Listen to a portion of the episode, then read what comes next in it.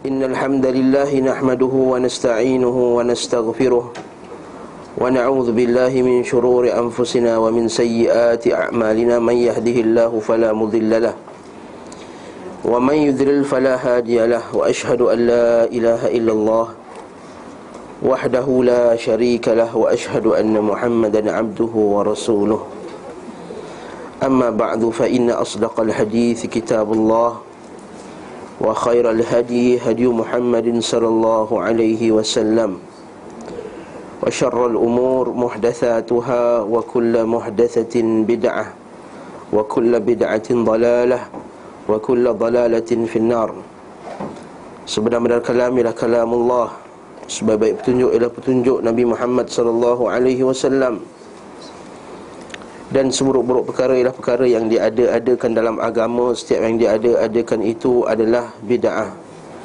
Setiap bid'ah itu adalah sesat dan setiap yang sesat itu tempatnya dalam neraka. Mungkin sebagian kita setelah maklum bahawa syarat penerimaan ibadah ada dua. Iaitu pertama ikhlasun niyah Atau kita katakan tiga lah. Pertama akidah yang sahih. Yang kedua ikhlasun niyah ikhlas, niat yang ikhlas. Dan yang ketiga mutaba'atul rasul mutaba'atul rasul. Yang ketiga ittiba' ikut Nabi sallallahu alaihi wasallam. Maka barang siapa yang tidak ada padanya tiga-tiga syarat ini maka ibadahnya tertolak. Jika seorang itu dia tidak mempunyai akidah yang sahih dia ada akidah yang terpesong maka ibadahnya tertolak. Seperti orang yang kufur nifak, syirik dan lain-lain. Itu juga siapa yang punya akidah yang sahih Namun dia melakukannya tidak ikhlas kepada Allah Subhanahu Wa Taala. Dia lakukannya kerana nakkan ganjaran daripada manusia Maka dia tertolak. Dan dua-dua perkara di atas ini Dipelajari dalam kuliah-kuliah akidah. Dan bahagian yang ketiga ialah mutaba'atul rasul kena ikut sunnah Nabi sallallahu alaihi wasallam. Iaitu setiap amalan mesti ikut sunnah Nabi sallallahu alaihi wasallam. Patulah bila ditanya Imam Syafi'i dia katakan Islam itu berlegar padanya empat buah hadis Nabi. Islam itu berlegar padanya empat hadis Nabi sallallahu alaihi wasallam. Yang pertama innamal a'malu binniyat. Sesungguhnya setiap amalan itu dengan niat merujuk kepada akidah yang sahih dan niat yang betul. Kemudian disebut yang kedua, Nabi Imam Syafi'i sebut hadis yang kedua man ahdatha fi amrina ma laysa minhu fahuwa radd. Siapa yang buat satu benda dalam agama ini benda yang baru yang tidak ada petunjuk sebelumnya maka amalannya tertolak. Jadi memberitahu kita tentang masalah ibadah. Bila masalah ibadah mestilah mengikut petunjuk Nabi wasallam. Kemudian hadis yang ketiga al-halalul bayyin wal haramu bayyin. Halal itu jelas dan haram halal itu jelas dan haram itu jelas dan di antara keduanya ada perkara mushtabihat. Dan ini merujuk kepada masalah masalah selain daripada ibadah, masalah muamalat, makanan, minuman, pakaian, pekerjaan.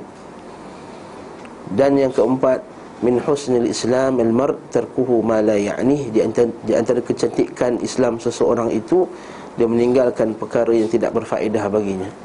Fakta hadis itu berputar sekitar empat perkara. Dan kitab yang kita baca ini ialah untuk supaya kita tidak terjatuh dalam apa yang Nabi sebut tadi, sesiapa yang menjalankan suatu ibadah bukan daripada petunjukku maka dia ter tertolak. Sebab itulah kita mengaji sunnah Nabi sallallahu alaihi wasallam. Kita mengaji sunnah Nabi agar kita pertama ibadah kita diterima ya, seperti mana ibadah Nabi sallallahu alaihi wasallam yang kedua kita menjalankan ibadah uh, lagi kitab ni untuk supaya kita tidak terjatuh dalam bid'ah tadi. Oleh itu berbahagialah siapa yang mengaji kitab hadis Nabi sallallahu alaihi wasallam. Dan majlis ilmu ialah bukan sahaja majlis zikir, bukanlah majlis hanyalah berzikir ataupun ha, berselawat ataupun apa saja. Zikir yang paling besar sekali ialah mengingati perintah Allah dan Rasulnya. Sebab Benda yang paling Allah Ta'ala cinta daripada hambanya adalah Benda yang Allah Ta'ala telah fardukan kepada kita. Dan benda yang Allah Ta'ala fardukan ialah mengaji, belajar pasal ibadah, belajar pasal sunnah. Itu yang fardu ke atas kita. Oleh itu, kita pun mengajilah kitab ni. Dan kita telah berhenti pada bab ibadat kan? Bab ibadah. Ibadah Nabi SAW Apa maksud ibadah? Saya lupa nak huraikan Masa buka-buka mula kitab maksud ibadah? Ha. Maksud ibadah? Belum kata ibadah hmm. Berkaitan ibadah ini boleh difahami dari dua sisi Satu perbuatan hamba melakukan Perbuatan ibadah Contohnya kata dia sedang beribadah. Yang kedua benda yang diibadahi dengannya. Ha, Boleh faham ayat saya ni? tak faham apa kamu Ibadah ni boleh difahami dengan satu perbuatan kita melakukan. Bila kita kata dia sedang beribadah. Okey. Satu boleh difahami dengan Al-Muta'abbad bih. Maksudnya benda yang kita gunakan untuk beribadah tu Benda yang kita gunakan untuk beribadah dengannya. Maksudnya sekarang ni. Kalau kita nampak saya bulan puasa ni Saya nak tutup semua lah. Saya tutup bisnes saya satu bulan cuti. Sebab saya nak beribadah. Ah, maksud dia tu? Kalau kita kata oh dia nak solat. Salah bukan solat je. Kalau dia nak kata dia nak Mengaji bukan mengaji je Solat mengaji oh, Sedekah banyak sangat sebut lah. Dia nak solat mengaji sedekah baca Quran ah, Banyak sangat pula. Ah, Jadi apa maksud ibadah? ha, Jadi ibadah itu dari segi Untuk mendekatkan diri kepada Allah Tunduk kepada Allah Ta'ala Dengan penuh Ta'zim, pengagungan Dan penuh kecintaan. Itu maksud ibadah. Tunduk kepada Allah Dengan penuh rasa cinta dan ta'zim Ta'zim. Tu Johor Darul Ta'zim. Orang Johor Orang Johor Darul Ta'zim. Maksud Ta'zim? Ha? Ha, maksud takzim? Ha, orang Johor, orang Johor dalam takzim sebut tahun-tahun dah. Takzim tak faham maksud dia. Ha? Takzim, takzim pengagungan. Jadi maksud ibadah adalah kita tunduk kepada Allah Subhanahu Wa Taala dengan penuh rasa cinta dan takzim. Ha, pengagungan, pengagungan tu ijlal, rasa haibat, rasa takut, rasa respect semua ada. Macam kita kata uh, Esok Tuanku Raja Nak datang rumah Dia nak Barang fi'ah Buat masak asam pedas Yang paling sedap sekali Apa perasaan masa tu? Happy tapi takut juga kan Sebab dia nak asam pedas yang paling sedap Takut tak sedap? Maka gelabahlah kita carilah uh, Ingredient yang terbaik Apa semua.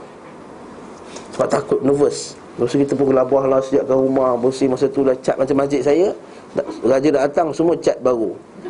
Sampah sipah-sipah tu elok semua kan? Semua elok Jalan pun semua tak ha, Jalan pun tak apa Semua jadi cantik. Betul tak? Sebab apa? Ijlalan ta'ziman lah Pengagungan kepadanya Rasa.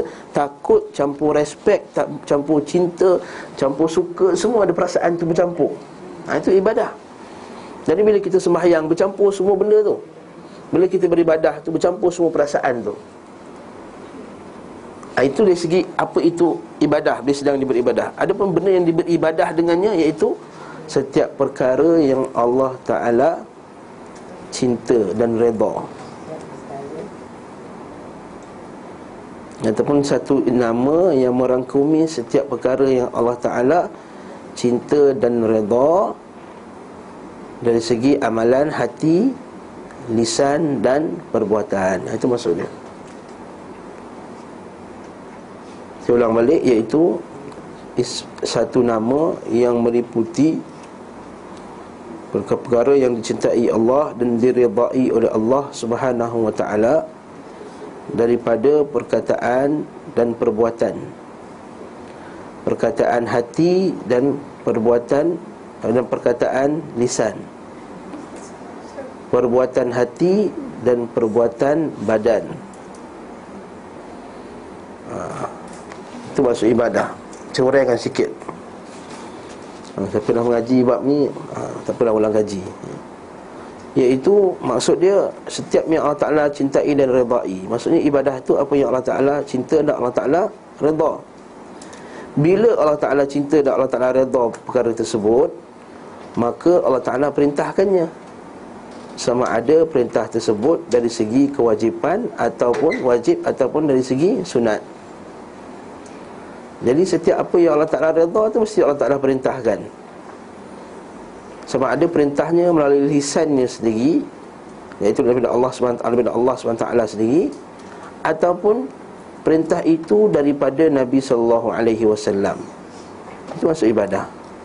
Jadi apa yang tak diperintahkan Allah dan tak diperintahkan rasulnya sama ada dari segi benda yang wajib ataupun yang sunat, maka benda tersebut tak dikira sebagai ibadah. Senang cerita macam tu. Ya. Seperti hadis Nabi SAW yang biasa kita dengar ustaz-ustaz kita sebut di sini Ketika seorang tu bernazar duduk tengah panas kan Tidak mau bercakap dan berpuasa Lalu Nabi SAW perintahkan dia Dekat Nabi, Nabi tanya kat dia apa hal macam tu pula tu Maka sahabat berkata dia Sedang bernazar Bernazar duduk tengah panas Bernazar tak nak bercakap Dan bernazar nak berpuasa Maka Nabi kata perintahkan dia Agar dia berlindung daripada kepanasan matahari. Dan suruh dia bercakap. Dan suruh dia Meneruskan puasanya. Maksudnya apa? Sebab berdiri tengah panas tu bukan ibadah.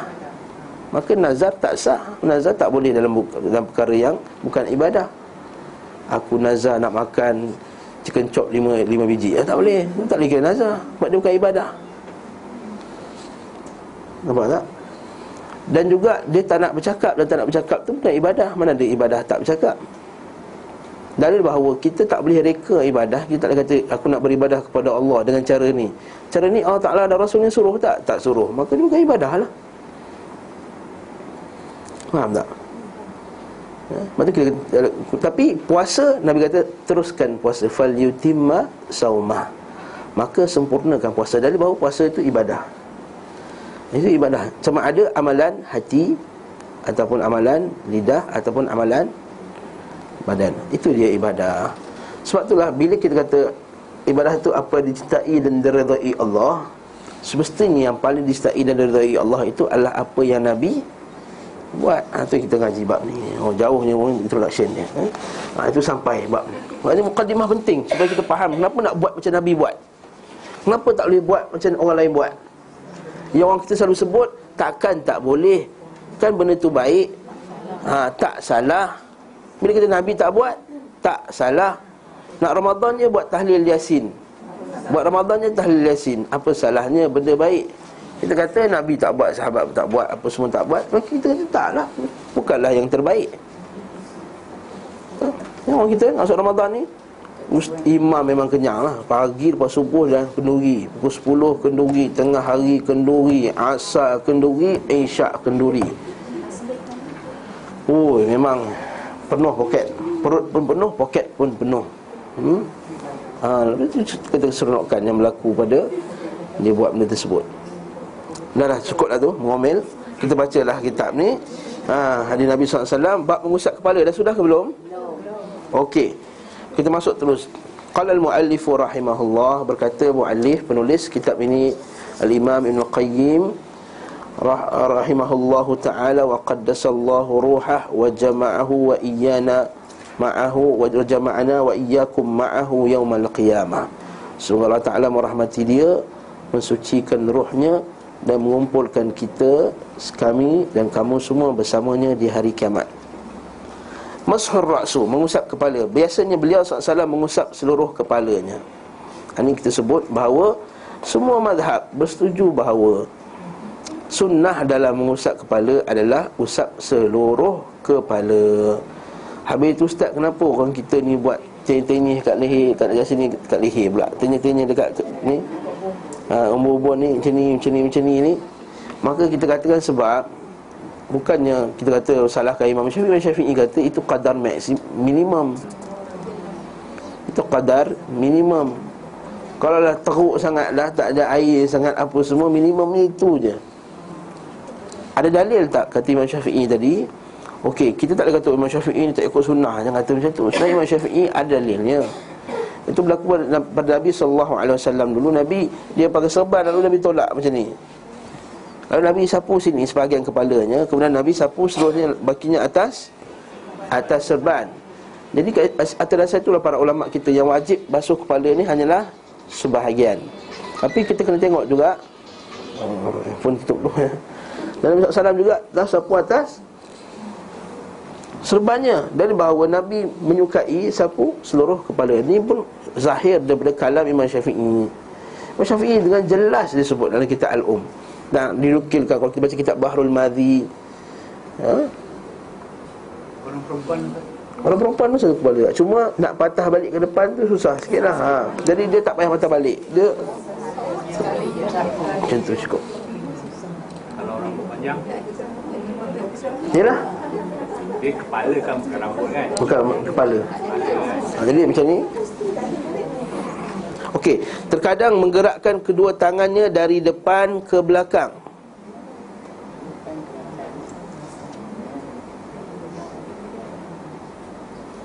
lalu dari belakang lalu dari belakang ke depan. Faham, faham tak? Sebaik saya botak. Hmm. hmm. Macam ni ke belakang lepas tu ke depan. Senang je, bukan susah no. Takkanlah sunnah tu tak nak ikut. Sebab apa nak pertahankan juga ni? Sebab nak pertahan remos tu. Nah, betul. Berdasarkan praktik inilah difahami hadis yang mengatakan beliau sallallahu alaihi wasallam mengusap uh, mengusap kepalanya dua kali. Adapun yang benar, beliau SAW tidak mengulangi mengusap kepalanya mengikut pendapat Ibnu Qayyim. Pendapat Imam Ahmad dan lain-lain. Syafi'i kata tiga kali. Okey, ada hadis riwayat Abu Daud Nabi mengusap kepalanya tiga kali. Wallahu taala alam bisawab. Apa yang nampak zahirnya yang lebih rajih, yang lebih kuat ikut para ulama kita adalah mengusap kepala sekali. Tapi perlu kita ingat sini bila masalah fiqhiyah yang ada dalil, yang ada khilaf, maka jangan kita kata yang usap tiga kali itu tak sunnah. Jangan kata macam tu. Ha? Jangan declare. Siapa usap usap kepalanya tiga kali tak sunnah. Tak Imam Syafi'i pun ada ada hujah dia. Tapi dari segi yang kuat, dari segi dalil yang lebih kuat, nas lebih lebih zahir, maka Nabi usap kepala hanyalah sekali. Ali Abdullah bin Zaid tu Beliau tetap mengusapnya kepalanya Meskipun beliau sallallahu alaihi wasallam Membasuh anggota wuduk lain lebih dari satu kali Beliau tetap mengusap kepalanya Satu kali Kan? Ada hadis Nabi dalam Sahih Bukhari Kadang-kadang Nabi wuduk marrah-marrah Nabi wuduk sekali-sekali. Kadang-kadang Nabi wuduk marratain-marratain Dua kali, dua kali. Kadang-kadang Nabi buat tiga kali Dan itu maksimum yang Nabi buat. Maka siapa yang lebih pada tiga kali Fakat fakat asa'a wa zalama. Maka dia telah melampau dan Dia telah melakukan kezaliman. Jadi uh, ada kadang-kadang Nabi ambil wuduk semua sekali Masuk muka sekali, tangan sekali, kepala sekali, kaki sekali. Kenapa Nabi buat macam tu? Sebab Nabi nak tunjuk bahawa yang sekali itu yang wajib. Kadang-kadang Nabi buat dua kali, dua kali. Menunjukkan bahawa dua kali itu pun boleh. Dan Nabi buat tiga kali dan tiga kali itu maksimum. Kenapa Nabi tunjuk sekali itu? Mungkin nanti mungkin satu air nanti. Kan? Dia buat sekali Allah air dah putus Okay, tak sedap lah Tak tiga kali. Ha. Atau baru basuh dua kali Air dah putus. Atau air makin sikit Allah bila makin sikit Muka tadi basuh tiga kali. Tengok Allah mak air tinggal sikit. Boleh tak Kalau muka tiga kali Tangan sekali? Boleh tak? Campur-campur. Boleh, jawapannya boleh. Nabi pernah campur-campur. Bila perlu lah bila perlu kan masa mula masa mula iPad buka banyak kita seronok bum bum kali air keluar nipis. Allah air dah. Alamak alamak cepat cepat cepat sekali ya nampak? Air ni tidak cikal nak nak mesti nak contoh air El Nino ni sekarang ni kan? Ha. Contoh. Jadi boleh. Boleh buat macam tu. Meski beliau sallallahu alaihi wasallam membahas tapi yang paling sempurna tak ada khilaf padanya bahawa yang sempurna itu tiga tiga kali lah. Tak, tak ada khilaf padanya lah. Okay. Dan beliau tetap mengusap kepala satu, kali Walaupun banyak kali Maksudnya hadis tak nampak yang Nabi, Nabi basuh tiga kali itu secara zahirnya Demikian dilukir daripadanya secara sarih, secara jelas Praktik yang berbeza dengan ini tidak pernah dinukil dari beliau sallallahu alaihi wasallam melalui melalui jalur jalur yang sahih mengikut pendapat dia. Walaupun Syekh Al-Bani rahimahullah disahihkan satu hadis dalam Abu Daud yang mengatakan Nabi membasuh kepalanya tiga kali. Sebab tu Syalbani rahimahullah dia kata boleh menggabungkan dua. Kadang-kadang kita buat sekali Kadang-kadang buat Ataupun selalunya buat sekali Kadang-kadang buat Tiga kali. Ha, Itu yang Syalbani pendapat rahimahullah ta'ala. Apa beza basuh muka dengan usap kepala? Okey, bagus soalan tu. Apa beza basuh muka dengan usap kepala? Basuh muka Kena air tu pum macam tu. Ada pun usap tangan tu je yang basah. Tak perlu mengenakan air pada Tempat tersebut Tak perlu kita kena ambil air. Cukup dengan tangan basah. Ha, Nabi SAW pernah ambil air dekat janggutnya Untuk sapu air di Untuk sapu kepala. Maksud air kat janggut tu ada baki-baki Basahlah tangan dia. Dan Nabi sapu kepalanya. Boleh dia pakai lagi lah air takmal. Mustakmal tu nanti kita cerita kemudian. Ha. ha. Bukan mustakmal ke Ustaz? Mustakmal ke tak mustakmal ha, Bismillahirrahmanirrahim Air mutlak. Ha, Okey. Kita ikut dalam hujah mazhab syafi'i dulu. Imam dalam mazhab syafi'i Apa saja yang belum berpisah daripada anggota badan Dia tak dikira sebagai air Mustakmal Habis cerita. Itu jawapan ulama mazhab syafi'i. Maksudnya Dia kat anggota badan lagi kan? Dia ambil. Sekarang anggota badan lagi kan? Jadi sama mana Boleh lah. Yang tak terpisah ada anggota badan Dekat tangan tu pakai apa pakai dia. Ha, sebab itulah jangan jadi mazhab mustakmal ekstrim. Tu mazhab mustakmal ekstrim. Bila kita basuh tangan tu jangan angkat, angkat letak balik je mustakmal. Ha, itu mazhab mustakmal ekstrim. Tapi kalau tayamum tak boleh kan Ustaz? Kalau tayamum kita kena sekaligus Tak apa, sekejap lagi kita lalu saya mau sekejap lagi ya. Ha, sekejap lagi. Sekejap lagi, ada ke debu mustakmal? Air mustakmal tu debu pun mustakmal ke? Ha, sekejap kita akan bincang juga. Okey, tak apa kita jawab secara terang lah. Ini kuliah ilmu kita katakan dalam bab air mustakmal ini hanya mazhab uh, Syafi'i saja yang ada declare ada air mustakmal. Ada pun mazhab-mazhab yang lain kata kalau air itu bersih bau, warna, rasa boleh pakai. Nampak tak macam air ni? Kita ambil basuh muka, basuh tangan, itu orang lain pula ambil, orang ketiga pula ambil, orang keempat pula ambil. Air banyak ni je. Tapi air tu jernih lagi. Sebab orang semua pembersih-pembersih belaka. Ha, tangan dia bersih apa semua Lalu air tu bersih banyak ni Semua orang pakai Semua orang dalam kelas ni pakai Boleh ambil tak? Boleh Berdasarkan beberapa hadis Nabi SAW Pertama hadis Sahih Bukhari Bila Anas bin Malik Satu hari masa tu Nabi dibawakan satu bekas. Bekas tu lebar Tapi dia uh, Cetik. Allah Bahasa Melayu saya lemah eh, Cetik ni ha? Cetik. Lalu air tak cukup Nabi masukkan tangannya dan air terkeluar Dan ada lebih kurang 100 orang lebih Ambil wuduk Ataupun 80 lebih orang Ambil wuduk. Kata saya dalam Sahih Bukhari tersebut Ambil wuduk dalam bekas itu. Tak mustakmal pun Ha. Dan Nabi SAW Pernah ambil wuduk Dan kemudian isteri dia pula mandi dalam bekas yang sama. Sehingga isteri kata tinggalkan aku sikit Tinggalkan aku sikit. Dan dibawa ke satu bekas. Takkanlah bekas tu dua kolah Dibawa kepada Nabi satu bekas. Dan Nabi mandi dengan isterinya. Bergilir-gilir. Itu hujah. Hujah dipanggang oleh jumhur Yang katakan Berarti Imam Ghazali katakan bagus Kalau mazhab syafi'i ini macam mazhab lain Iaitu Tak ada air mustakmal ni Dia kata ha, Jadi kita kata yang tak boleh pakai itu memanglah uh, hujah mazhab Syafi'i kata tak boleh air mustakmal satu hadis Nabi Allah nak buat bincangan saya sebab saya tak nak bincangkan fikah-fikah ni. Ustaz Ha. Tak bincang fikah ni dalam ni hadisnya ada hujahnya. Kita nak baca ni sunnah Nabi je yang senang je lalu eh. Uh, ada banyak dalil mengatakan bahawa tak ada air mustakmal tadi. Mazhab Syafi'i bukan kata tak ada dalil, ada juga dalil. Antaranya Imam Syafi'i kata janganlah kamu seorang kamu mandi di dalam bekas dalam uh, air yang tidak mengalir dalam keadaan dia sedang berjunub. Habis itu Abu Hurairah kata ya Rasulullah habis itu macam mana? Ambil ghurfatan maksudnya ambil dengan gayung atau mencedok macam tu. Itu hujah Imam Syafi'i. Yang kedua kalau kita baca kitab Al-Majmu' disebutkan tak adalah para sahabat yang ambil air dah mengalir kat tepi-tepi tu. Kan kita mandi air mengalir tu kita kutip balik air tu. Tak ada sahabat buat macam tu. Cuma Imam Rafi'i Imam Syafi'i kata Yang diambil tu Yang mereka tak ambil sebab geli Bukan sebab dia tu najis Ini istiqbah dia panggil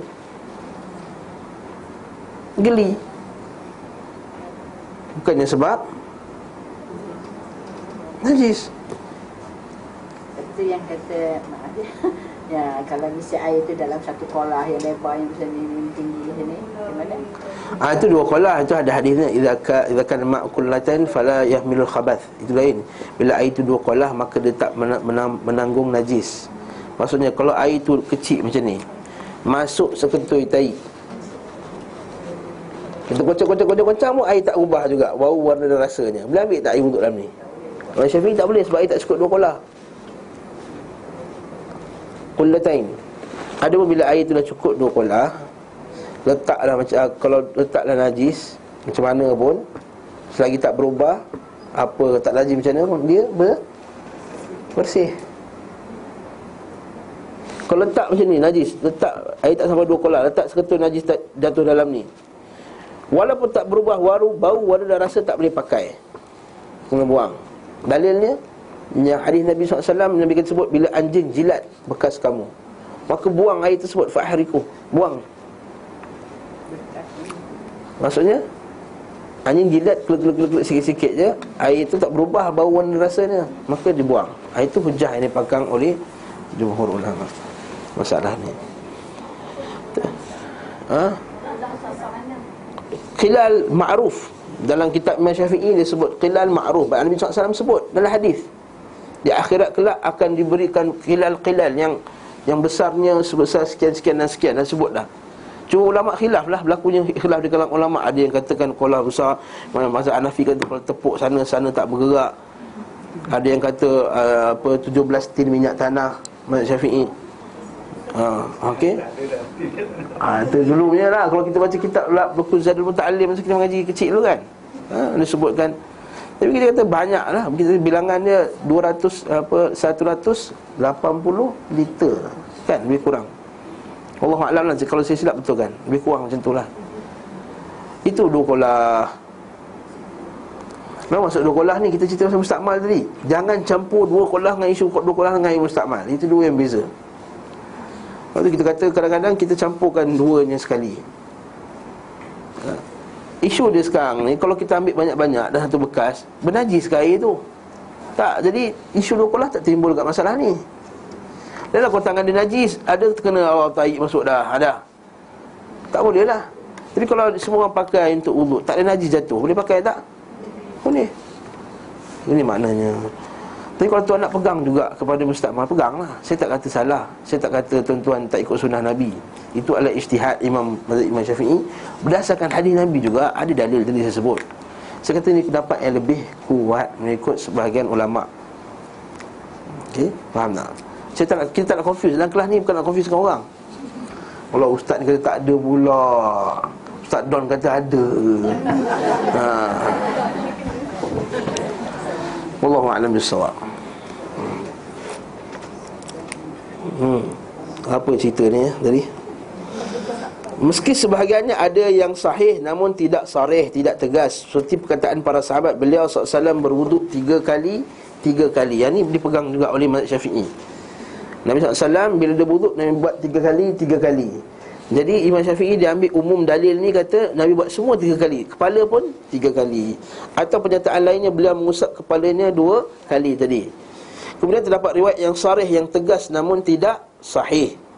Seperti hadis Ibnu Al-Bailamani ke Al-Bailamani Betul lah. Bailamani dari ayahnya dari Umar radhiyallahu an bahawa Nabi SAW bersabda barang siapa berwuduk lalu mencuci kedua tapak tangannya lalu disebutkan dan mengusap kepalanya tiga kali.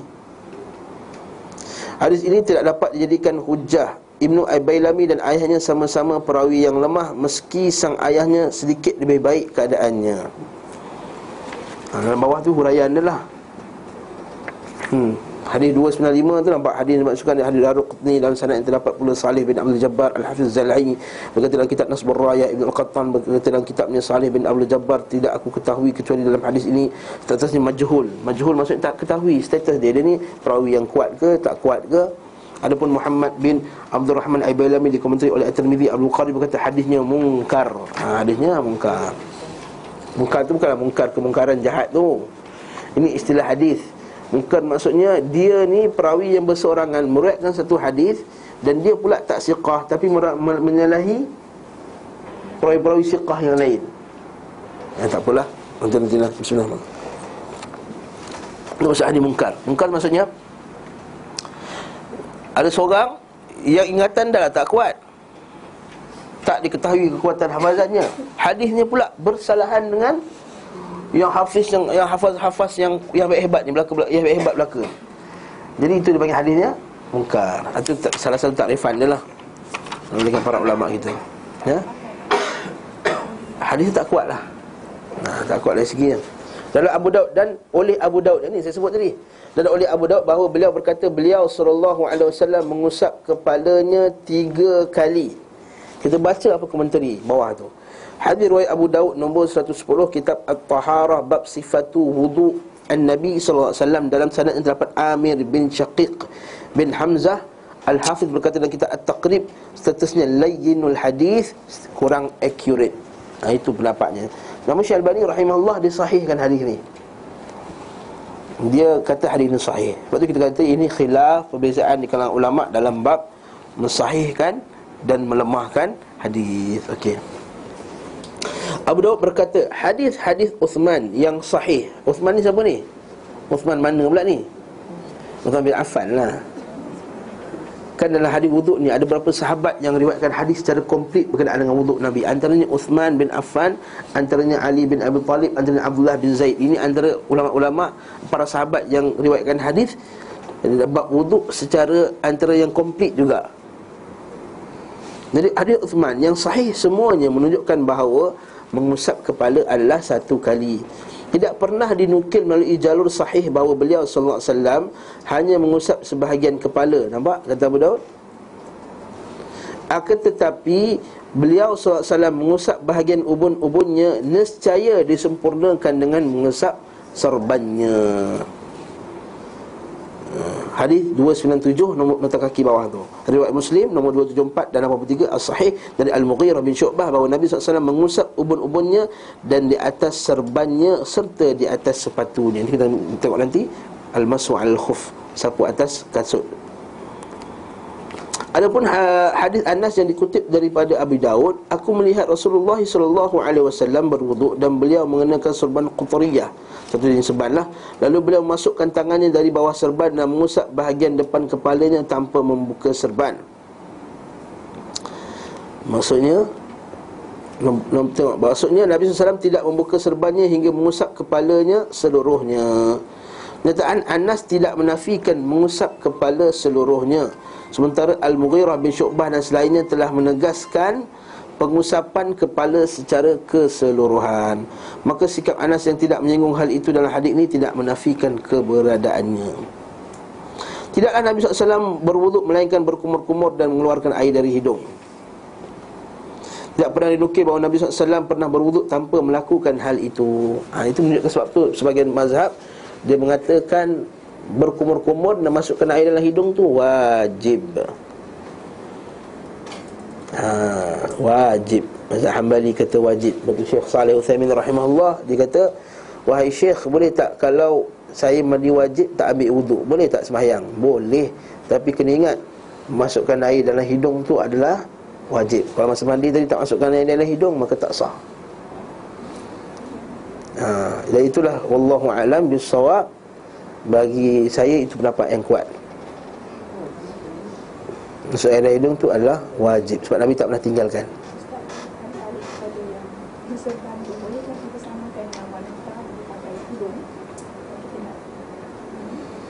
Boleh. Jadi kita basuh kan Kita sapu sikit ke depan. Bakinya kita sapu atas kepala. Boleh. Tapi mesti Kena kepada ubun sikit ha? Ada pun sebahagian Orang yang kata kalau tak payah sapu di atas tudung terus wallahu alam bisawab. Saya tak tahu ketahui wallahu alam. Ha? Adakah pakai kopiah dengan pakai cap sama ustaz? Tak boleh. Saya boleh sapu atas kopiah saya. Tak boleh. Kecuali kalau saya sapu Kalau kopiah boleh buka Siapa terus Okey Ni tak payah buka ha? Tak payah buka Dan masalah serban ni Lain macam masalah khuf ah, Tak apa Ini cerita lain Orang sila perlahan Saya telefon ha? Kadang-kadang tak erti nak, nak silent tu Macam mak saya tu kadang-kadang Macam mana nak silent ni Okey Faham ya masalah tu jadi Allah alam. Habis tu kenapa Syafi'i kata sunat? Ah, soalan pula. Kenapa Syafi'i kata buku-buku tu sunat? Sebab ada hadis Nabi SAW Nabi kata berwuduklah kamu sebagaimana Allah Taala telah perintahkan. Jadi apa yang Allah Taala perintah dalam Quran? Basuh muka, basuh tangan, basuh kepala, basuh kaki dan surah Al-Maidah tu. Jadi itu je lah wajib. Ulama lain jawab pula Habis tu tak ada pun dalam tu niat ha, Dia kata tak semestinya yang, yang wajib tu Apa yang Allah Ta'ala perintahkan Sebab Allah Ta'ala juga perintahkan Supaya kita ikut Quran dan Sunnah Betul tak? Jadi apa yang Nabi perintahkan juga Adalah termasuk perintah Allah. Ha, Itu mazhab lain jawab balik. Itu cara perbincangan kitab fiqah lah ni. Ha, Jawab balik eh? Muhammad Syafiq kata yang wajib tu Apa yang Allah Ta'ala sebut dalam Quran? Plus niat. Dan juga tertib. Al-Quran sebut dengan tertib. Kan? Lepas tu kita kata Mazhab kita kata apa? Niat. Basuh muka. Basuh tangan. Sapu kepala. Sapu kaki. Nombor enam tertib Nampak tak? Enam kan? Jadi kita rukun wuduk Okey Kenapa kata enam? Sebab dalam Quran empat tu Campur niat Sebab setiap perkara tak sah Melainkan dengan niat Dan yang keenam Dalam Quran sebut tertib dan Allah Nabi berkata kepada sahabat tadi Berwuduklah kamu sebagaimana Allah Ta'ala telah memerintahkan kamu untuk berwuduk. Jadi kat situ berlakunya berbincangan di kalangan ulama eh, macam mana yang kata kenapa mazhab Syafi'i kata mazhab Hambali kata mazhab lain kata wajib juga kumur? Sebab mereka hujah juga hadis tadi tidak jelas mengatakan kena ikut apa dalam Quran tu je.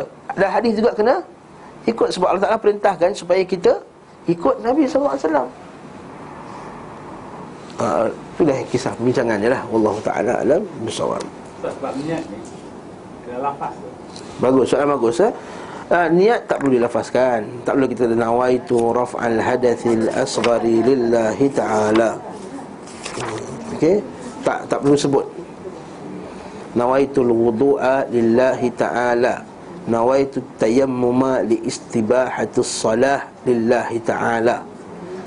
Ha, Itu boleh nak ajar Ajar budak kecil boleh lah. Nak bagi dia faham apa itu sebenarnya. Dia nak buat apa sebenarnya. Bagi dia disiplin. Kemudian kita bagi tahulah Dia bahawa tak tak perlu disebutkan Tak kita dah macam ni pun Dah, dah tak kerti apa aku nak buat ni ha? ha. Bila tengok air tu kan Tak kerti nak buat Mesti kita tahu kita niat Sebab ini nama amal niat. Setiap amalan dengan niat Tak ada perbuatan yang tak ada niat Takkanlah masa muka-masa muka tu Kau buat apa ni? Eh, apa aku buat tadi ha? Takkan macam tu Mesti dia ada ha, niat Lepas tu Innama likulli mri'im mana Setiap orang apa dia niatkan Maksud kalau niat kerana Allah Ta'ala wuduk tadi dapatlah Pahala Lafaz tu walaupun di dalam hati pun tak perlu lah. Tak perlu susun lafaz dalam hati. Berniat dalam hati Tak perlu susun. Ha, dia, wuduk, Itu yang dia buka pipe tu. Hmm, Apa lama benar ni? Ni berlaku kat tempat saya Segambut. Saya cerita lah ni. Siapa sebab, sebab saya tak ikut lah ni Dia jadi saksi kepada saya. Kata Ustaz Macam mana nak tangkap niat tu Kita berkata Bila kita niat tu Dah niat lah Bila dah cakap lah hati tu. Tak macam nak tangkap Macam tangkap. Sebab guru saya kata kita kena tangkap niat perempuan-perempuan. Hari ni kawan saya ni seorang ni brutal lah Dia garang. Kata Kau guru kau masuk neraka. Ada sahabat sambut saya Ustaz Dia Oh. Ha, ya, tangkap lah tu. Nak tangkap, dia masukkan Tangkap, masuk. Wah. Jangan terlepas. Ha. Tak apalah, kita bukan bukan nak kutuk. Bukan, tak, tak. Bukan adab kita kutuk orang. Ya, Tak. Cuma kita kata silap faham. Silap faham. Okey, tu cerita lain nantilah. Nanti, oh, Banyak nanti kat sini. Banyak yang nak baca ni Jadi, jadi tak perlu melafazkan niat. Lafaz tak perlu. Tidak ada dalam sunnah Nabi SAW melafazkan niat Cuma niat tu dikata sebagai fukaha disebut kalau dia membantu untuk menguatkan niat. Membantu. Dan bagi saya, kita semua dah Masya Allah ha, Kalau yang tak kerti sangat orang baru masuk Islam ke Mungkin dia nak, dia nak nak tahu apakah solat dia solat zuhur ke solat asar. Kadang-kadang dia tak biasa kan anak-anak kan. Dia kan dia tak reti ni asar, asar ke zuhur ke dia keliru. Jadi kita suruh dia ni sembahyang apa ni? Ah, sembahyang zuhur. Berapa rakaat? Empat rakaat kerana siapa kerana Allah ah, dia pun takbir Allahu akbar anak anak tak kita pun tak reti-reti lagi nak kena macam tu juga Maklumat ni, nah, apa ni, imam pun Salli Ah dah biasa, dah biasa. Dah jadi kebiasaan. Lah Tak perlu sebenarnya. Okey. Tak perlu. Tidaklah Nabi SAW berwuduk melainkan berkumur-kumur dan mengeluarkan air dari hidung. Tidak dinukil bahawa Nabi SAW uh, berwuduk tanpa melakukan hal itu. Tadi sebut tadi kan? Uh, demikian pula sifat wuduk beliau SAW berturutan dan berkesinambungan. Ini ulama kita berturut-turut Muwalat Muwalat itu maksudnya berturut-turut dan bersambung-sambung. Tak ada pula Nabi kejap basuh, basuh tangan Lepas tu dia relax kejap tu basuh ke, ke, sapu kepala Kena rehat sekejap Basuh kaki sekejap dah tak. Okey? Tanpa pernah mempraktikkan yang lain. Sekali beliau SAW mengusap kepalanya Pada kali lain mengusap serbannya Dan terkadang mengusap ubun-ubun dan serbannya Adapun berwuduk dengan mengusap ubun-ubun saja tidak dinukil daripada beliau sallallahu alaihi wasallam. Tapi bawah ni penukilan tu ada dunia jawab balas dia. Pernyataan ini perlu ditinjau kembali. Dalam kitab Fathul Bari disebutkan bahawa Imam Syafi'i meriwayatkan daripada Atha Rasulullah pernah berwuduk Beliau menyingkap serban dari kepalanya Lalu mengusap sebahagian depan kepalanya Riwayat ini berstatus mursal namun ia menjadi kuat kerana dinukil dari jalur lain dengan jalur yang mausul seperti dikutip Abu Daud. Namun pada sanad terdapat Abu Maqil seorang perawi yang tidak diketahui keadaannya. Masing-masing dari riwayat ini yakni hadis mursal dan mausul sekali mendukung satu sama lain sehingga menghasilkan kekuatan hukum yang cukup. Sehubungan dengan masalah ini dinukil daripada Uthman tentang sifat wuduk beliau, beliau SAW berusap bahagian ke depan kepalanya. Anu daripada Sa'id bin Mansur tapi dalam sanad terdapat Khalid bin Abi Zalik seorang perawi yang kapabilitasnya diperselisihkan para ulama. Dinukil melalui jalur sahih daripada Ibnu Umar bahawa beliau hanya mencukupkan sebahagian kepala demikian dikatakan Ibnu Mudin dan selainnya dan Ibnu Hamid komentar tak dinukil dari seorang sahabat pun pengingkaran atas hal itu. Hal ini bisa dijadikan pijakan untuk menguatkan riwayat mursal terdahulu wallahu taala alam. Ha, maksudnya Imam Syafi'i pun ada hujah juga. Saya kata zahir zahir hadis. Zahir hadis daripada para sahabat tak dinukil. Zahir hadis. Ada pun riwayat mursal tadi kan daripada daripada apa apa ni tabi'in bukan bukan sahabat dan ada juga riwayat lain daripada lain seorang sahabat namanya Abi Maqil. Tapi uh, Abi Maqil tapi tak diketahui statusnya. Ha? dan juga daripada Khalid bin Zaid bin Malik seorang perawi yang dipertikaikan. Jadi maksudnya banyak sangat ada ada problem ke hadis lain-lain tu. Jadi wallahu taala alam. Sekali lagi saya katakan Imam Syafi'i kata Lepas tu Imam Syafi'i kata sah. Lepas tu Imam Syafi'i kata Sah dengan sapu depan saja. Berdasarkan hadis inilah Hadis apa ni lah Riwayat daripada Atta hadis mursal. Pada mazhab Syafi'i, Imam Syafi'i terima hadis mursal sekiranya datang daripada tabi'in-tabi'in yang hebat. Itu itu mazhab Syafi'i. Maksudnya kalau tabi'in tu tabi'in yang terkenal yang hebat dengan iman dia, agamanya, zuhudnya, maka tak mungkin dia buat satu hadis yang reka-reka. Jadi Imam Syafi'i dia ambil pendapat tersebut. Kaedah dalam ber, berhujah. Jadi dia kata boleh sah sapu sebahagian daripada kepala. Tapi Imam Syafi'i sambung. Imam Syafi'i Sambung. Dia kata Tapi aku suka kalau orang Sapu seluruh kepala. Aku suka Yang Syafi'i sebut Aku suka. Jadi declare lah. Jadi kita kata macam mana? Sah lah juga orang nak buat macam ni Macam ni, macam ni tu. Tapi tak tak sempurna lah Tak ikut sunnah Nabi SAW lah. Yang kedua Sapu tu pula Jangan sapu kat ujung remos tu je Nyamuk dia macam ni. Dia tak, dia mesti kena ubun-ubun. Manbat syar Tempat tumbuhnya rambut tu itu baru betul. Allah musta'an. Dalam misalan ini Nabi tidak menanggalkan serban dia. Hmm. Ya? Jadi uh, kalau ditanggalkan serban dia boleh juga sebab Nabi pernah sapu sebab kepala. Setengah takut orang menginterpretasikan hmm. Ah, Nabi tak tanggal serban tau. Ha, tak bawah ni ada sebut. Bawah ni sebut. Bawah, bawah ni sebat pula sebut. Sebat pula. Ha, jadi kalau kita tengah serban tak apalah. Nabi pernah wuduk dengan melanggar serban dan Nabi pernah wuduk dengan tak melanggar serban. Sebab, sebab apa Nabi tak tangan? Sebab susah ikat kan. Orang Kelantan ni seputar tu lagi dah panjang dia punya tu. Kan nak buka balik kan terbuka dah. Ambil dah lagi 3 minit lagi nak nak nak, nak ni. Jadi dia tak dia, tak, dia tolak sikit je ha, macam tu. Dia basah ke atas. Dia tak nak menyusahkan sebenarnya Nabi tak nak menyusahkan Ingat sunnah Nabi tadi Untuk memudahkan kaum dia memudahkan pengikut-pengikut dia, umat dia. Okey? Jadi tak boleh hujah. Ustaz, Serban dulu ni ada kopiah ke dia tak? Sebab setengah-tengah orang-orang India ni serban dia tak ada kopiah pun. Jadi. Kan kita bincang sebelum ni Masalahnya Nabi pernah pakai serban dengan kopiah Serban tanpa kopiah Kopiah tanpa serban Semua boleh ha, Cuma style ikat tu je Kita tak boleh nak tetapkan Macam Nabi punya Style ikat Ada yang kata dua kan? Bincang sebelum ni kan? Dua Ada yang lalu kan? Apa semua? Ada yang satu. Wallahu ta'ala alam bisawab.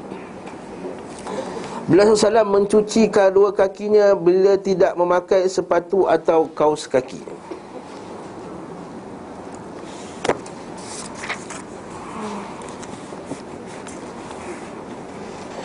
Beliau sedangkan bila memakai salah satu dari keduanya maka beliau SAW mencukupkan dengan mengusapnya sahaja.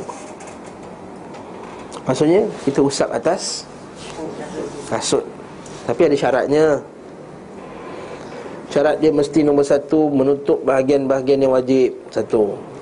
Maksudnya kalau kasut macam tu tuan Maka kasut biasa tu tak tutup buku lali Tak sampai Maka tak boleh Yang kedua Mesti tak tembus air Bila kita sapu Bukan tak tembus air bila tuang Bila sapu tak tembus air ke kulit Tebal.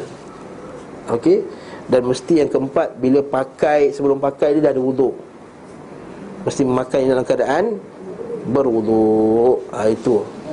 Dan dia sah sehari semalam Untuk orang yang tak musafir Dan tiga hari Untuk orang yang Bermusafir. Maksudnya kalau kita kat rumah kita tak musafir kan? Kita pakai Kata subuh tadi. Tak buka-buka Buang air besar pun tak buka Apa semua tak buka. Besok pagi subuh dan sehari semalam kena buka Kena renew balik. Okey? Kena renew. Sehari semalam untuk orang yang Bermukim. Adapun orang yang Musafir Maka tiga hari tiga malam. Uh, yang Dia perlu cabut hanya ketika nak berhadiah besar saja. Ha, kalau ada kecil Kalau kata dia tak buka kasut Kata kalau dia tak buka kasut Namun dia buang air besar kan? Ketika dalam camping ke apa ke Maka tak batal. Maka dia hanya perlu sapu saja. Bila ambil uduk tu Tadi sapu saja atas kaki dia Kata kata kaki dia macam ni Maka dia sapu saja. Kaki dia macam ni Maka dia sapu di atas macam ni. Sekali saja. Okey.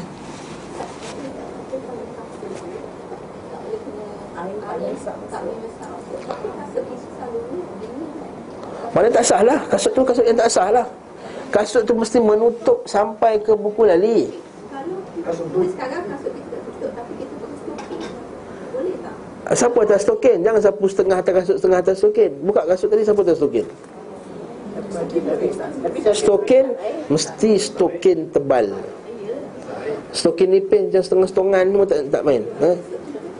Yang nak boleh nampak Color kulit kulit apa Color kulit kaki tu nampak tak nampak Yang tu nipis tu Tak boleh.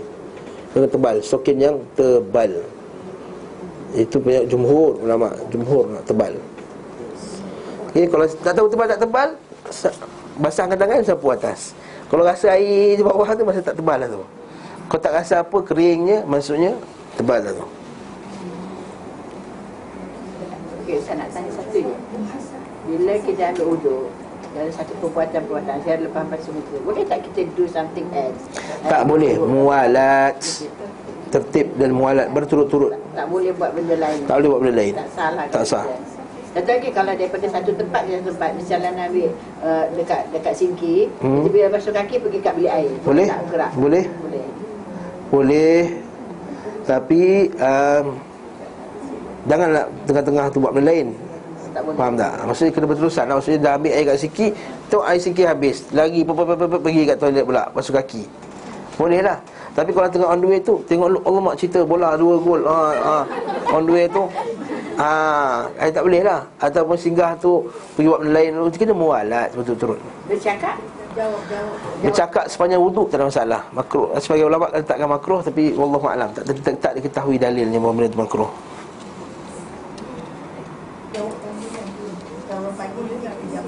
Boleh? Ha?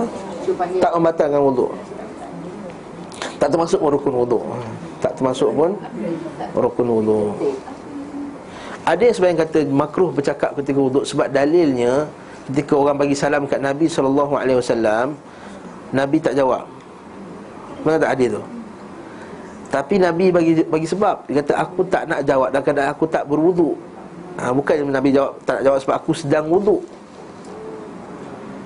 Nabi nak jawab dalam keadaan dia berwuduk. Sebab Nabi nak dapat yang paling afdal. Sebab jawab salam tu adalah satu doa kan? Doa. Jadi doa tu nak Wuduk Sebab doa ni tak ada, tak, tak ada khilaf padanya Afdal ada Wuduk. Jadi Nabi nak jawab salam tu kadang wuduk Jadi para sahabat tu mula-mula nak mengajuk dah dengan Nabi. Nabi tak jawab salam aku. Kemudian Nabi jawab Waalaikumsalam Waalaikumsalam Waalaikumsalam. Tiga kali Nabi jawab. Nabi cakap balik jawapan dia.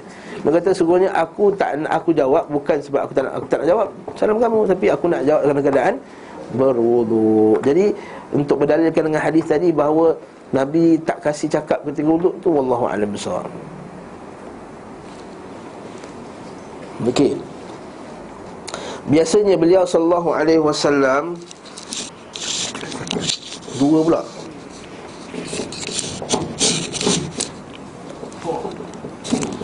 Nampak macam sakit dah. Biasanya beliau SAW mengusap kedua telinganya bersama dengan mengusap kepala Nampak? Sekali Beliau mengusap bahagian luar dan kedua telinga Tidak dinukil melalui jalur yang sahih Bahawa beliau mengambil air baru untuk kedua telinga Adapun riwayat sahih menyatakan perbuatan demikian hanya dikerjakan oleh Umar radhiyallahu an. Tengok nota kaki bawah 301. Hadir hadir riwayat Malik dalam muwatta'nya kitab At-Taharah bab majaa fil mashi bir ra'si ala udhunain. Sanad yang sahih ini pula yang menjadi pandangan Imam Syafi'i di mana beliau berkata boleh mengambil air baru. Maksudnya selain air yang digunakan untuk mengusap kepala untuk mengusap kedua telinga. Tapi kebanyakan ahli ilmu mengatakan telinga masuk bahagian kepala dan diusap bersamaan dengan kepala. Inilah pendapat Sa'id bin Musayyib Atta, Atta Al-Hasan Basri Ibn Sirin Muhammad bin Sirin Sa'id bin Jubair dan An-Nakhai. Ini juga pendapat Al-Thawri dan Ibn Mubarak Malik Ashabul Ra'i Ahmad dan Ishaq. Oh banyaknya. Maksudnya hampir kebanyakan Majoriti ulama mandang bahawa Sapu kepala sekali Dan dengan telinga. Sebab tu lah kita buat macam mana? Kita basuh macam ni Sapu basuh pula. Sapu Basuh tangan tangan Sapu Patah balik depan Terus basuh sapu telinga Macam tu. Dah sekali je Ustaz kalau saya nak buat macam ni Macam ni Macam ni Macam ni Macam ni Macam ni boleh juga. Mazhab Syafi'i punya pendapat. Okey. Namun pendapat yang lebih kuat dalam masalah ni. Saya kata kuat. Saya kata perkataan kuat?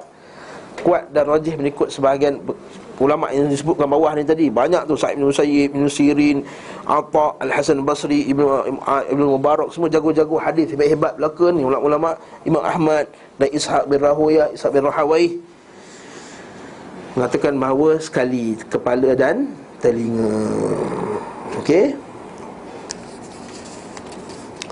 Adapun riwayat sahih mengatakan okay, beliau begitu juga tidak dinukil dalam satu pun riwayat sahih bahawa beliau SAW pernah mengusap lehernya. Ini confirm. Tak disapu leher, tak usap leher. Mana dah sapu dah kepala tu. Bahkan ada doa khas pula. Ya Allah, ya Tuhanku. Lepaskanlah tengkukku, Ya Allah. Ketika engkau memegang tengkuk-tengkuk ahli neraka. Ha, yang diajar oleh salah satu ustaz dalam sebuah rancangan TV ha, ha, Cukuplah. Al-Imam Nawawi kata tidak dinukil. Kata Ibn Qayyim kan Kata Ibn Qayyim ni bukan Syafi'i dia kata. Imam An-Nawawi rahimahullah Sebutlah kita Al-Majmu' Dengan jelas. Dengan begitu jelas. Dan kita Al-Majmu' bahawa Tidak ada hadis yang Boleh dipakai Nak jadikan hujah ke atas Yang mengatakan bahawa Siapa tengkuk tadi Bahkan disebut pula Menawi tak kata bid'ah Tapi disebut Tapi uh, Sedangkan Nabi SAW telah bersabda Siapa yang buat satu baru dalam agama Maka dia tertolak. Seolah-olah nak cakap benda tu bid'ah lah sebenarnya. Tapi dia cakap dengan bahasa yang lembut lah. Ha, Itu Imam Nawawi kata. Bukan saya yang kata Bukan Ustaz Rasul Bukan Ustaz Matubari Bukan Ustaz Ridwan Bukan Ustaz Adli Imam An-Nawawi rahimahullah ta'ala berkata Jelas masalah tu? Hmm? Jadi kalau lah sapu tu tak tak sahih, doa tu lagi confirm tak sahih. Lepas tu Imam, Imam Nawawi juga sebut tak dinukilkan secara sahih berkenaan dengan doa pada bahagian-bahagian yang tak ada langsung. Doa sebelum muka ya Allah Allah membagi wudu wujuhana yang matabyad wudu wujuh ibadak. Ya Allah Tuanku wajah kat putihkanlah wajahku ya Allah ketika kau memutihkan wajah hamba-hambamu yang saleh. Ha, bila basuh tangan ya Allah Tuanku berilah kitabku di tangan kananku. Bila basuh kiri janganlah kau beri kitab di tangan kiriku. Bila basuh kepala ya Allah Tuanku lepaskanlah ubun-ubunku ketika kau benar-benar azab api neraka. Ha, basuh kaki bila kaki kanan maka ya Allah Tuanku Tetapkanlah aku di atas titian serat Bila masuk kaki kiri Jangan pula menggelincirkan aku daripadanya. Kita hafal dulu doa tu Masalahnya.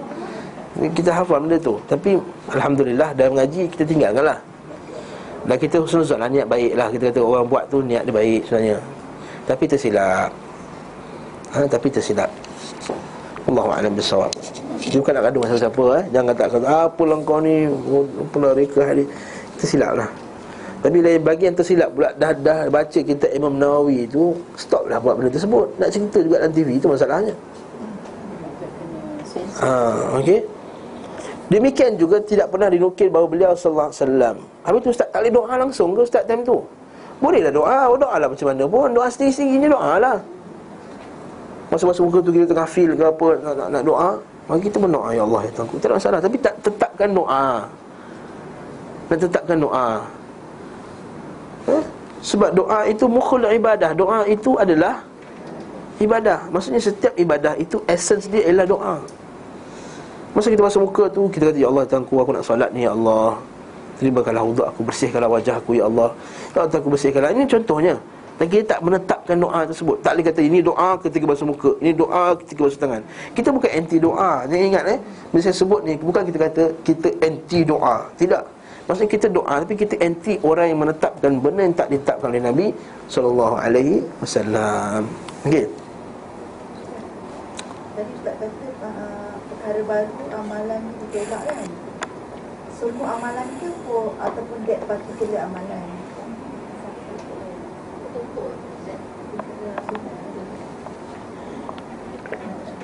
Maksud dia Maksud doa dia tertolak lah For that particular Yalah. Siapa tengkuk dia tertolak lah. Wuduknya sah. Bukan wuduk tak sah langsung. Wuduknya sah Tak dia ambil pahalanya. Itu maksudnya Tertolak. Sia-sia. Buang masa. Eh? Buang masa lah. Kan Ustaz kita kata Dan kaedah yang keempat Hadis Imam Syafi'i kata Hadis yang keempat Min husnil Islam Tarkuhu ma la ya'ni. Daripada kecantikan Islam adalah meninggalkan apa tak berfaedah baginya. Berfaedah tak bagi dia buat benda tadi? Kalau tak ada pahala? Tak ada Kata tak niat saya baik. Patah balik hari yang kedua Saya buat benda yang baru. Tertolak. Sebab dia tu kita belajar mengaji hadis bagi kaedah. Nanti kita bagi kaedah. Dia bagi ni kita jawab kaedah hadis. Jawab ni kita bagi kaedah. Jadi bila kita bagi kaedah tu insyaAllah orang boleh Faham. Demikian pun juga tidak pernah nukil bahawa beliau SAW mengucapkan sesuatu sebelum berwuduk Selain mengucapkan Bismillahirrahmanirrahim Maksudnya tak ada ucap Nawaitu raf'al hadathil asgharillahi ta'ala Semua hadis tentang zikir-zikir wuduk yang dibaca di awal wuduk adalah dusta dan dibuat-buat Nampak tu? Nabi SAW tidak pernah mengucapkan satu pun di antara zikir-zikir itu Dan tidak pula mengajarkannya kepada umat tidak ada riwayat yang sahih daripada beliau SAW selain tasmiyah di awal wuduk. Tasmiyah itu baca Bismillahirrahmanirrahim. Adapun ucapan beliau Asyhadu an la ilaha illallah wahdahu la syarika lah Muhammadan abduhu wa rasuluh. Allahumma ja'alni minat tawabin wa ja'alni minal mutatahhirin. Ini lepas wuduk. Aku bersaksi bahawa tidak ada ilah yang berhak disembah dengan benar melainkan Allah semata. Tidak ada sekutu baginya. Dan aku bersaksi bahawa Muhammad adalah hamba dan utusannya. Ya Allah jadikanlah aku pada golongan yang bertaubat dan jadikanlah aku golongan yang mensucikan diri. Cantik doa ni nak katakan bahawa berwuduk dan sucikan diri maka doalah Allah Taala agar Allah Taala menerima taubat kita agar suci secara zahir dan suci secara batinnya. Cantik. Maka doa tersebut tercantum di ucapan pada akhir wuduk dalam hadis lain tercantum pada Sunan An-Nasa'i bahawa di antara ucapan sudah wudu adalah subhanakallahumma bihamdik asyhadu an la ilaha illa anta astaghfiruka wa atubu ilaik sama juga. Ha? Juga maksudnya adalah dia meminta ampun kepada Allah Subhanahu wa taala. Nabi SAW tidak pernah mengucapkan di awal wudu nawaitu raf'al hadath Aku berniat menghilangkan hadat dan tidak pula mengucapkan istibahatus salah untuk menghalalkan salat. Kalimat demikian tak pernah diucapkan oleh Nabi sallallahu alaihi wasallam maupun seseorang di antara sahabatnya. Tak ada satu huruf pun yang dinukil dari beliau sallallahu alaihi wasallam mengenai hal itu baik dengan sanad yang sahih maupun sanad yang dhaif. Sanad dhaif pun tak ada. Beliau sallallahu alaihi wasallam tidak pernah mencuci membasuh wuduk lebih dari tiga kali. Demikian, demikian juga tidak dinukil bahawa beliau SAW membasuh melebihi dua siku dan dua mata kaki. Kan hadis tu kan? Nabi SAW ha? Okey, baca dulu Hadis saja Abu Hurairah melakukannya Seraya menakwilkan hadis Italatil ghurrah Apa maksud italatil ghurrah? Memperpanjangkan cahaya di dahi Patah balik Musab belakang tu Nota kaki 305 Bawah tu Apa hadis tadi? Yang maksudnya Kenapa Abu Hurairah dipanjangkan? Dia lebihkan hudud tadi. Okey. Hadis yang dimasukkan oleh riwayat Abu Abu Imam Al-Bukhari dalam kitab Al-Wudu dan Al-Fadl Al-Wudu wal Al-Ghurr Al-Muhajjalun Imam Muslim kitab Al-Wudu bab istibah uh, istihbab italatul ghurrah wa tahjil.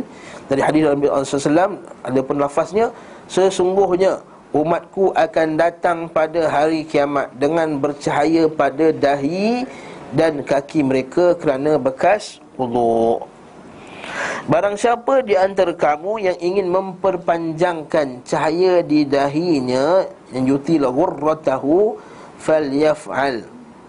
Lafaz barang siapa di antara kamu ingin memperpanjangkan cahaya di dahinya maka hendakkanlah ia melakukannya. Okey. Maksudnya apa? Memperpanjangkan cahaya maksudnya apa? Jadi Abu Hurairah dia faham macam ni maksudnya kita basuh sampai lebih-lebih, basuh sampai atas ni. Ha, sebagai ulama kata tak maksudnya sebenarnya adalah sebab tak dinukilkan daripada para sahabat yang lain dia wuduk macam tu. Jadi itu adalah istihad Abu Hurairah dan wallahu alam mungkin dia tersilap dalam masalah tu. Sahabat boleh tersilap tak istihad? Boleh. Ha, yang ada yang gulik-gulik atas pasir pun ada. Kan kita baca kan sebelum ni kan? Ha, maka yang benarnya memperpanjangkan cahaya itu ialah dengan memperbanyakkan wuduk. Ha, Dan Nabi sampai siku je lah. Lebih sikit je untuk supaya memastikan dia masuk. Tapi taklah sampai kita basuh sama atas ni. Ketiak-ketiak semua sebab nak bercahaya ketiak Ha, nampak tak? Ha, itu kita sebab tu itu maksudnya memperpanjangkan cahayanya.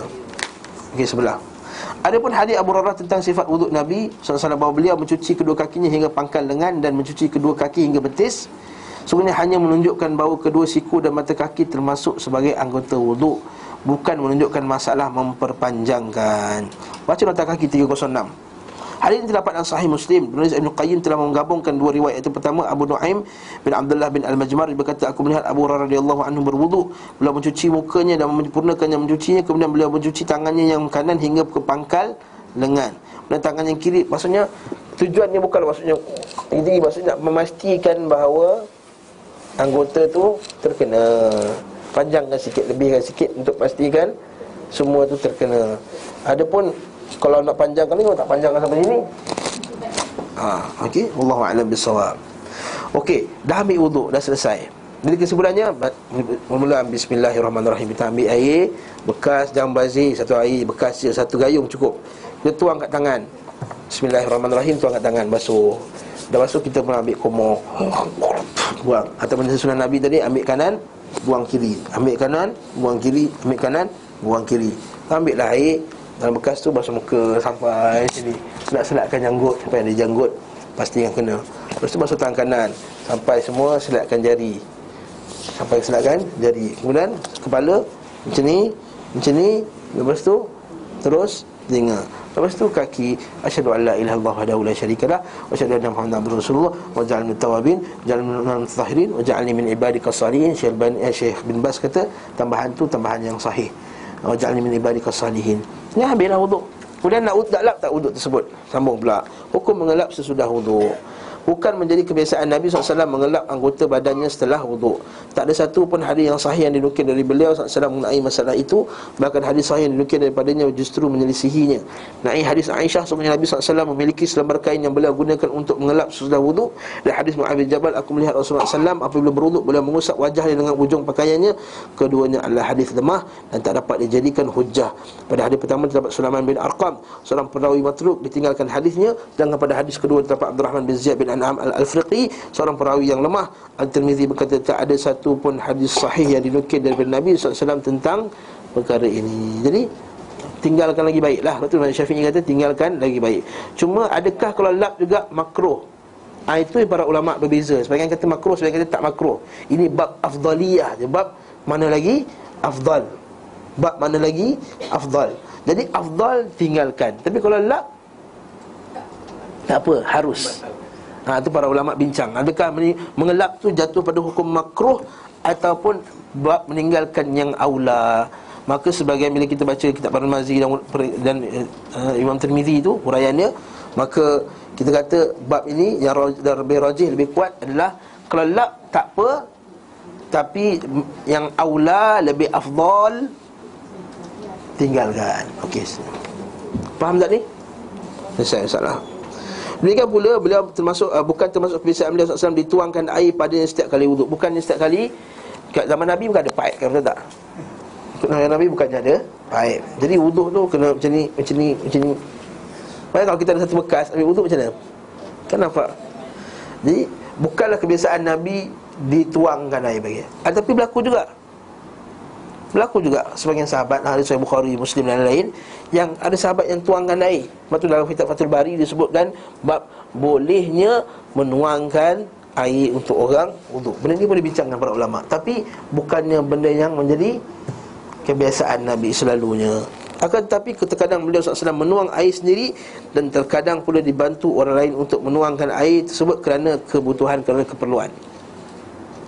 Kita zaman sekarang ada pipe dah, jadi selesai masalah Seperti disebutkan oleh Sahihain daripada Al-Mughirah bin Syu'bah Bahawa beliau menuangkan air untuk Nabi SAW Saat safar ketika berwudu. Okey, jelas tak?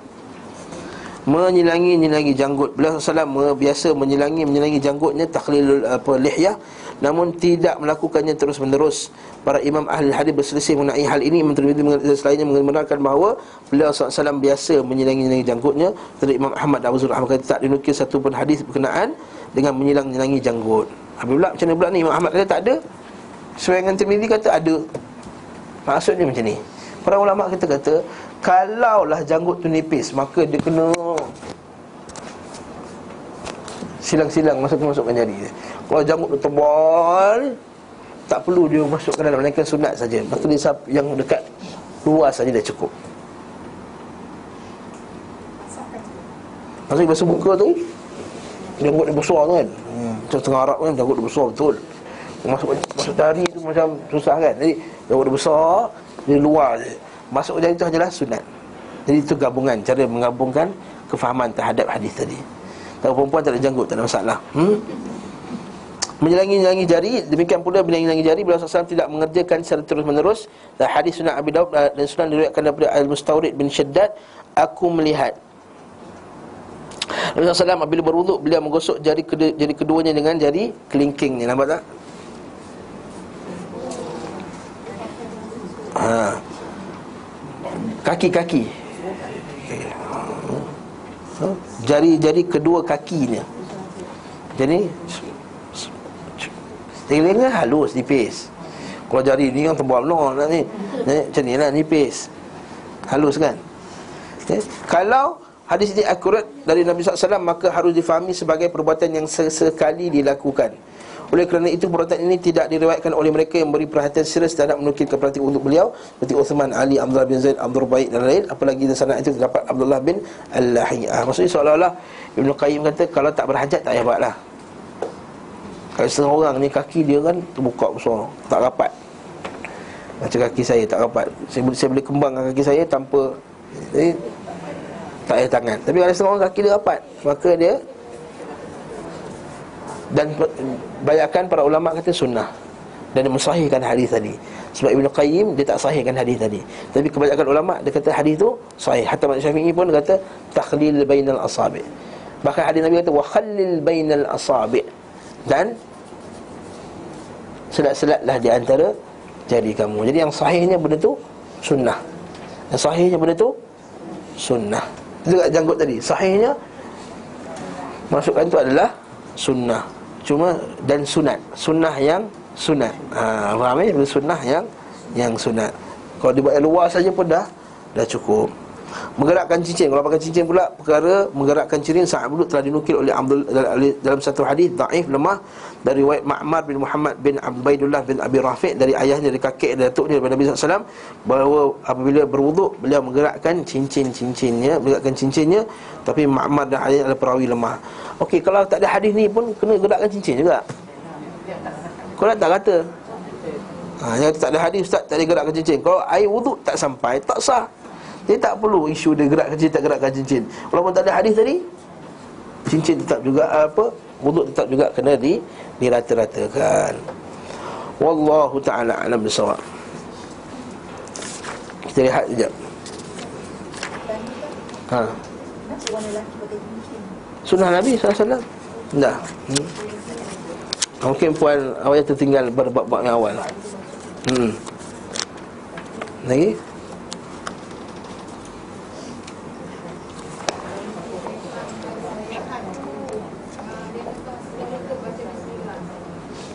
Di mana? Nabi baca tasmiah tadi? Tasmiah tu bismillah lah.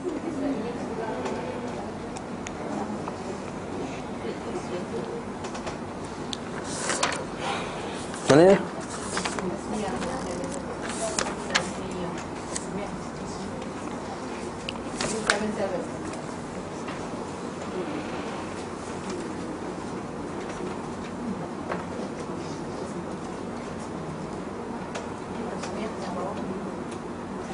Boleh? Bismillahirrahmanirrahim boleh.